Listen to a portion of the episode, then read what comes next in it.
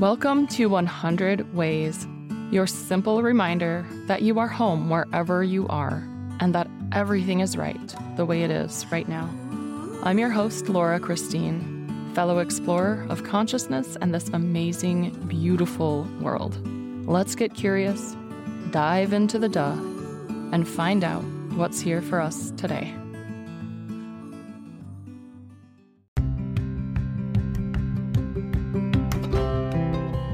Welcome to 100 Ways. This is your daily exploration of self and soul. I'm your host and fellow explorer, Laura Christine. Let's dive in and find our way home. So often I will say, say what wants to be said.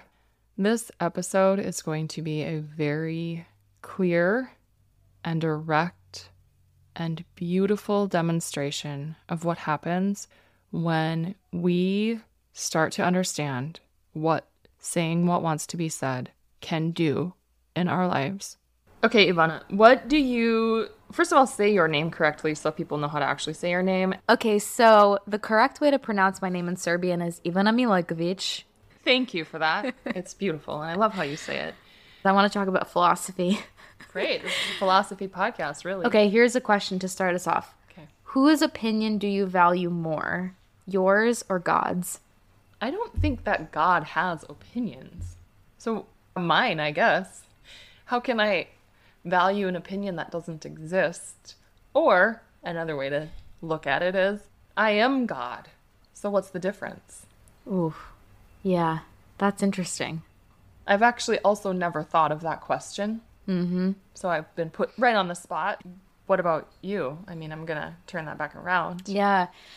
So I don't know. I've never really been able to answer this question. So I had somebody in my life last year, super genius guy. He studied all of the great philosophers and has given me so much of their writing. So I kind of went down that rabbit hole of what does philosophy say about life? I know how psychology kind of looks at life and it takes a different approach, but what do the philosophers say? Because they have some serious, intense opinions about like yeah. nihilistic people like believe and I learned recently that nihilism it's not necessarily a depressive thing, but it's nihil or nihil, whatever, means nothing and then ism is belief. So it's the belief in nothing. Mm-hmm.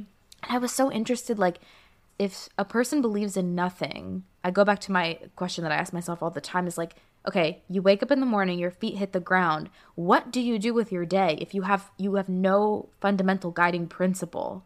So it's always interesting to me and, and so he actually is the one who asked me that question initially. It's like, hmm. whose opinion do you value more, yours or God's? And it blew my mind because I was like, oh my God, that's such an and there's no right answer. It's whatever's true for you because it's like, well, do you believe in God? Yeah, right. What does God mean to you? Yeah. What values are you choosing to live your life by? And what yeah, exactly. What's your definition of not definition of God, but what kind of a God do you That is fucking awesome, you guys. Thor is in the house. Don't know if you heard that, but it is thundering here in Washington D.C., which is where I am with Say your name again. Ivana Milakovic. Yeah, my friend's daughter who, you know what? Let's just break here and say like how am I even here? I don't know. Um, I know it's so surreal. I am super good friends with your mom, Olivera. Yes. We met in Hawaii. Yes. Where where I lived, as everybody knows, because I've said that about four times already on this podcast. And I wanted to interview her for an older podcast, so I did. Mm-hmm. And I wanted to talk about you because she left your dad Mm-hmm. and and you Mhm. effectively when you were 15 no, like between 12, 13. Like I was Oh. eighth grade, just, but her Okay. spiritual awakening started before that. Like when they divorced, that was the last straw. mm-hmm.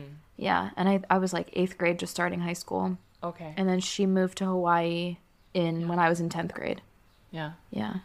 And she left because, from her perspective, like she had to. Because to be true to herself, she had to do that. So you weren't connected to your mom at that point. I mean, you were always connected to your mother, but when's the last time you spoke? So after she left, we stayed in touch a little bit. And again, I don't really have much memory of this time because I think it was so traumatic. Uh huh. we were still in touch here and there. And then I did go to visit her with my best friend at the time. Again, I don't really remember that visit, but I do remember going there. And then I went to college in, what was it, 2015. And her and I got into a mm-hmm. massive argument because, you know, I was going out and partying and drinking, and her and I were still chatting here and there. And I remember her commenting on like me drinking or whatever. And I remember just saying, it must be nice to be able to parent all the way from Hawaii. And we got into a huge fight. And I was like, I'm never going to look at you as a mother ever again. You're always going to be like the distant aunt in the family. Mm. That's what I remember. But it was just this really long paragraph that I sent, just furious. That was like November 2015. And then we didn't speak for seven years. Hmm. Yeah. So how how did you speak to her again? it was an interesting seven years hmm. because all of that from my parents' stuff, like everything kind of just came crashing down. And you know, life goes on, time moves on. Yeah. And there was a lot. My strategy at the time in adolescence, I guess, was sweep everything under the rug, under the metaphorical rug, right? And like, it's fine. You don't have to deal with it whatsoever. And now, of course, I know that that's a terrible strategy because that just means you're going to have more stuff to deal with Yeah. later and it's going to be worse. Yeah. Um, but again, you have to go through it to know. It was a tough seven years because I felt that my dad, my dad is such a provider, kind of very logistical, like how much money do you need for school, car, whatever, like logistical things. Like he's a provider, and that's not unique to him. It's like very typical of Eastern European men um, who are older. So I felt, and I have no siblings and no cousins, and my grandparents also then moved to Hawaii. So it was literally just me and my dad in the house. Mm-hmm. I felt like I was alone, mm. completely alone. Mm. So I would live with like live with. I would spend a lot of time with my boyfriends' families and my friends' families because I wanted family so bad because I didn't have it. Don't look at me like that. I'm all sympathizing. I'm all like trying to empathize no. here. But Um no, I appreciate puppy it. Puppy dog, like, oh, I'm sorry, eyes. Yeah. I wanted a family. So I went and found family, right? It's kind of the natural thing to do. Like you want love, you're going to go find love if you're not getting it from home. Yeah. I would go live with my boyfriend's families and it was it really worked. It really worked well. Like I really found family and I found acceptance in other people's families. It was awesome, but I was so broken inside. I was dead broken like 6-year-old me was still in the fetal position hiding in the closet in my brain. So closed off like in a hazmat suit in a fortress with a moat around it. You could not access my emotion at all. Like I was physically there, but I was never emotionally there. All of my ex-boyfriends would describe me as like oh, you're fucked up and you have a headquarters of trauma in your brain, really fucked up. That period of seven years was kind of me navigating the worst period of time, which was between like 16 and God, 22, 23. Oh my god. I was doing things that no late teenager, early 20 something year old should be doing. And I think that's what matured me so much because I kind of had to navigate the world on my own situations and adults and all sorts of things. And then it got to a point where I moved to Washington, D.C. I'm skipping a lot with school and whatnot. But Yeah. anyway, I moved to Washington, D.C. and I was like, okay, I'm out of my house. This is all I've ever wanted is to move out of my home. I'm in Washington, D.C. I have this, I'm like starting my career. I'm starting to feel like an adult, whatever. And I would sit down on the couch at the end of the day and I would look around and I would go, something is still missing. Like I mm-hmm. had no idea what it was. I felt this ominous kind of nebulous stress around me all the time, but like nothing was inherently wrong. I had an apartment, I had a job, I had an income. Everything was fine. I have my health. I'm young. Like everything was checked all the boxes. Yeah. Then I met a group of South Africans here in DC. Okay. And these South Africans are like some of the most salt of the earth people I've ever met. And they were so loving towards me. And at the time, I was still so closed off. And so having them in my life was like someone shining a flashlight on that child that was hiding in the closet. And I was like, holy shit, I am so guarded still mm. because I was like, oh, I've dealt with my stuff. I journaled stacks and stacks of legal pages during the pandemic. Like, I'm good. I dealt with a lot of my stuff, right? Mm-hmm. But what I didn't know at the time was that I was still so emotionally closed off. I had zero access to my feelings because they were with that child that was in the closet that was afraid to come out. So at the time, I was like, I can think through anything. Anything I need to do in life, I can just think through and intellectually process, and it's going to be fine. It's going to be great. Yep. Yep. So I'm hanging out with these South Africans, and I actually end up really liking this girl's brother. Fell like head over heels for him, and I was like, it wasn't him, it was the prospect of love in my life. Yeah. And I was like, if I want to experience love one day, deep, true, profound love, I need to deal with this, right? Mm-hmm.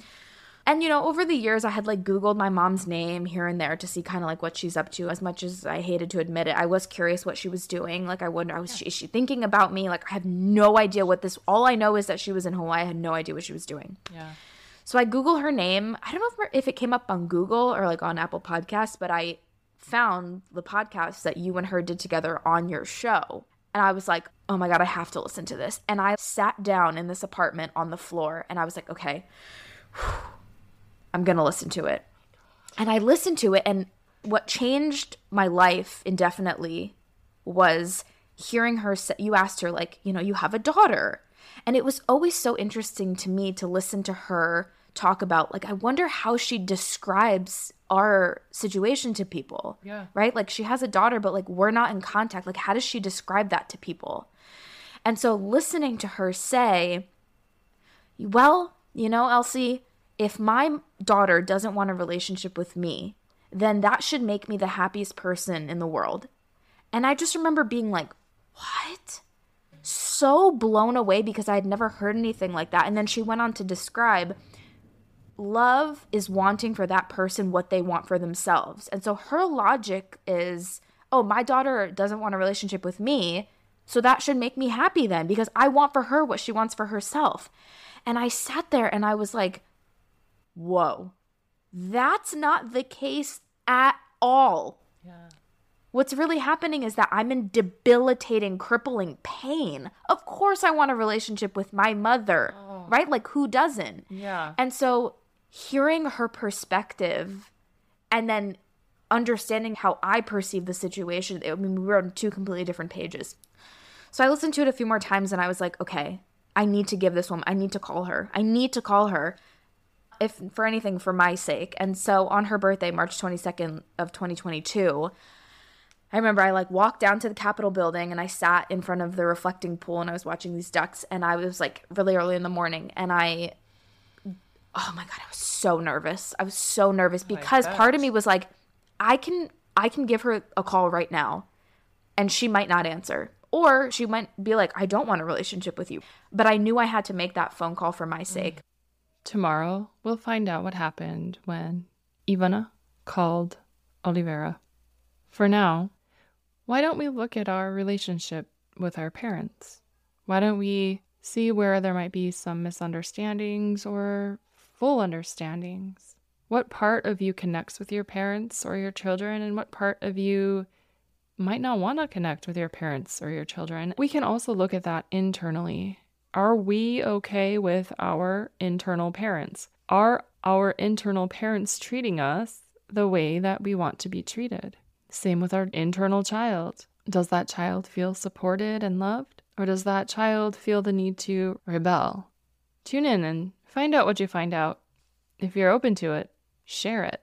Say what wants to be said. Until next time, I'm sending you all the love and then some more. We'll talk tomorrow to find out what happens when Ivana and Olivera talk. Thank you for exploring with me today. I would love to continue this conversation with you. We can do that at laurachristine.us. You'll find contact in the menu, or you can go to laurachristine.us slash contact, and you'll be taken right to it. Let's dive in a little deeper and see how fully we can flow with the duh.